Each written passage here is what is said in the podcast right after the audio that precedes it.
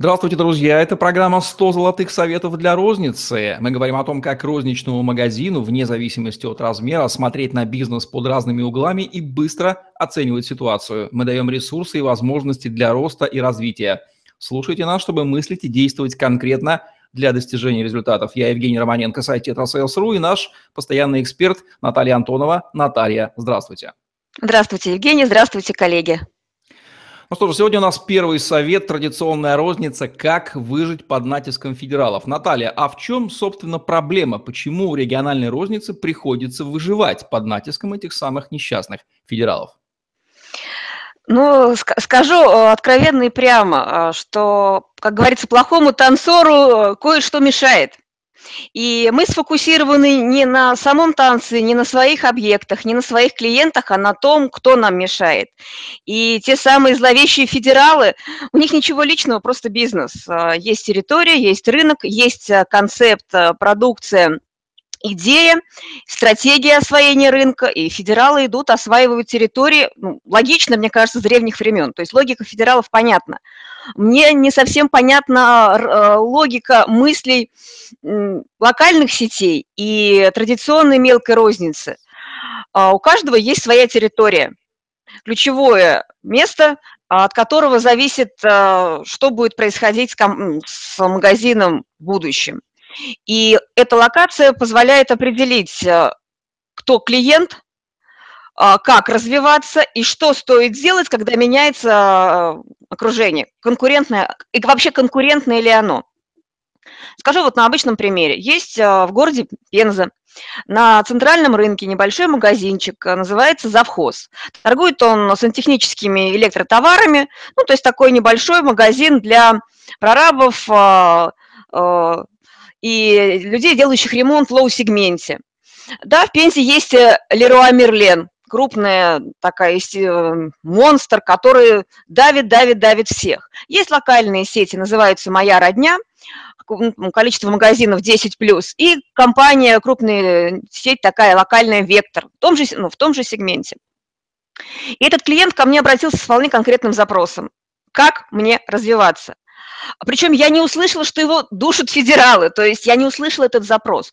Он говорил о том, а, что мне конкретно делать для того, чтобы а, в своем, развивать свой бизнес.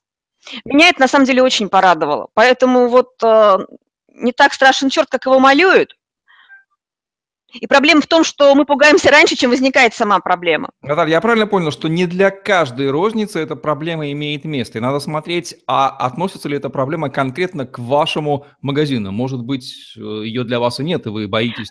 Да, да.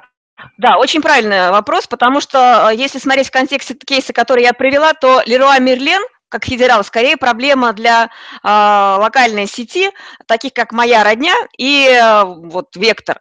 Да, действительно, этим компаниям в их формате, с их позиционированием, э, с их стратегией развития в регионе, с их ценовой политикой, тем, что они делают здесь и сейчас, действительно должно быть страшно. И, скорее всего, вот от угла зрения и от оценки ситуации будет зависеть, есть ли, есть ли вообще проблема.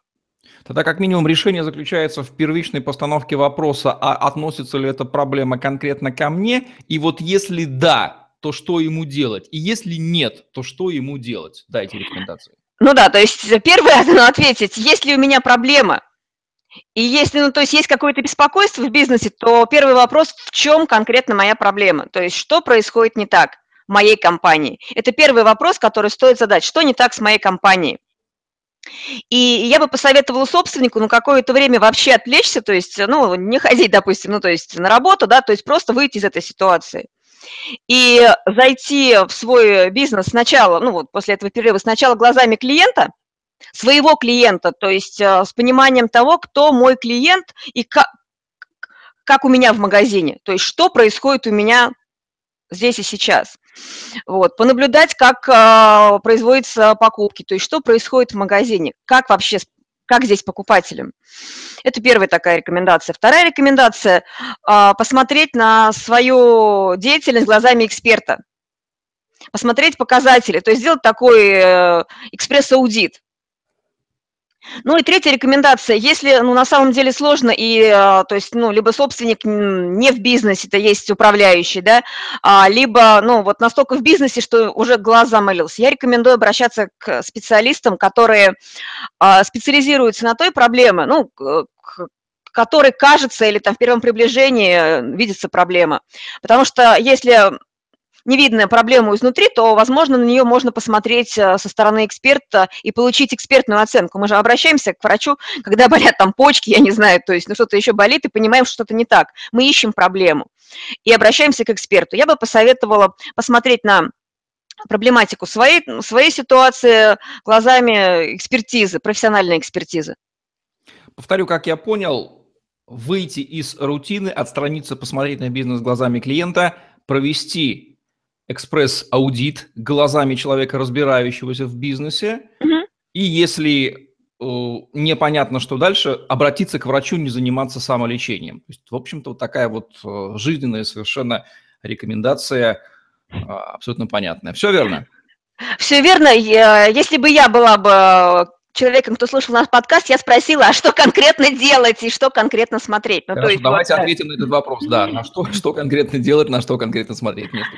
А, первый вопрос, на который бы я предложила бы так вот задуматься, прежде чем вообще ну, заниматься самолечением, ну, то есть вопрос аудита, а что за товар, услугу я предлагаю рынку, ну, то есть ответить на вопрос, кто я, посмотреть на свои товарные группы, а, понять, какие из них самые продаваемые, почему, какие из них самые прибыльные, почему, а, сколько позиций в одном чеке, какой средний чек, что вообще в больших чеках, то есть что у меня происходит э, внутри моего магазина, предлагаю ли я какие-то услуги или только у меня товар, то есть чем, кто я, покрутить, э, рассмотреть себя поближе.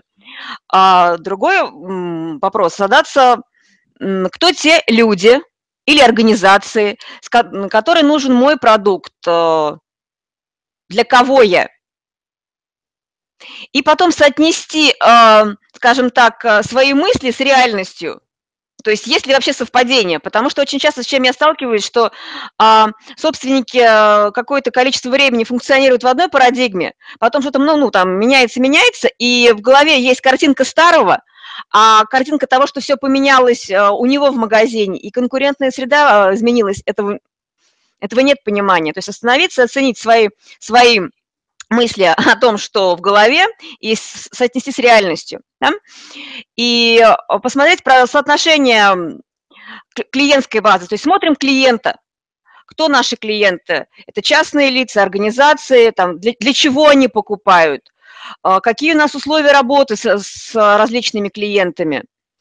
А, и для себя ответить очень важно, какую задачу, проблему клиента решает мой продукт, зачем я нужен. А другой вопрос, в каких ситуациях и обстоятельствах покупатель приобретает мой продукт, когда я нужен. А, и такой важный вопрос, я бы задала себе, чем я отличаюсь от конкурентов? Ну, это такие вопросы, пять вопросов, которые стоит задать а, себе, находясь в любом бизнесе. И вот размышляя над этими вопросами, а, наблюдая за тем, что происходит в магазине, а, за клиентами, как они это делают, э, можно найти множество ресурсов для развития и роста. Причем не все они на самом деле требуют больших вложений. Просто поменять способ действий по отношению к своему клиенту, возможно, изменить э, ассортимент, а, возможно изменить ценовую политику. И причем вот я бы такие вещи делала с достаточной периодичностью, раз в квартал. Сейчас рынок очень быстро меняется, и нужно быть готовым переменам ну, достаточно таким оперативным и действовать, думать э, глобально, действовать локально.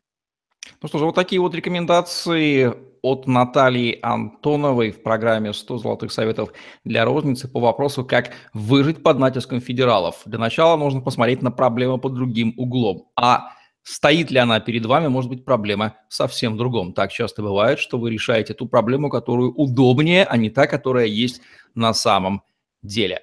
Спасибо, Наталья. Будем завершать наш сегодняшний выпуск программы «100 золотых советов для розницы». Ставьте лайк, подписывайтесь на наш YouTube-канал, чтобы смотреть новые ежедневные видео с вашими любимыми экспертами. Развивайте ваш розничный бизнес.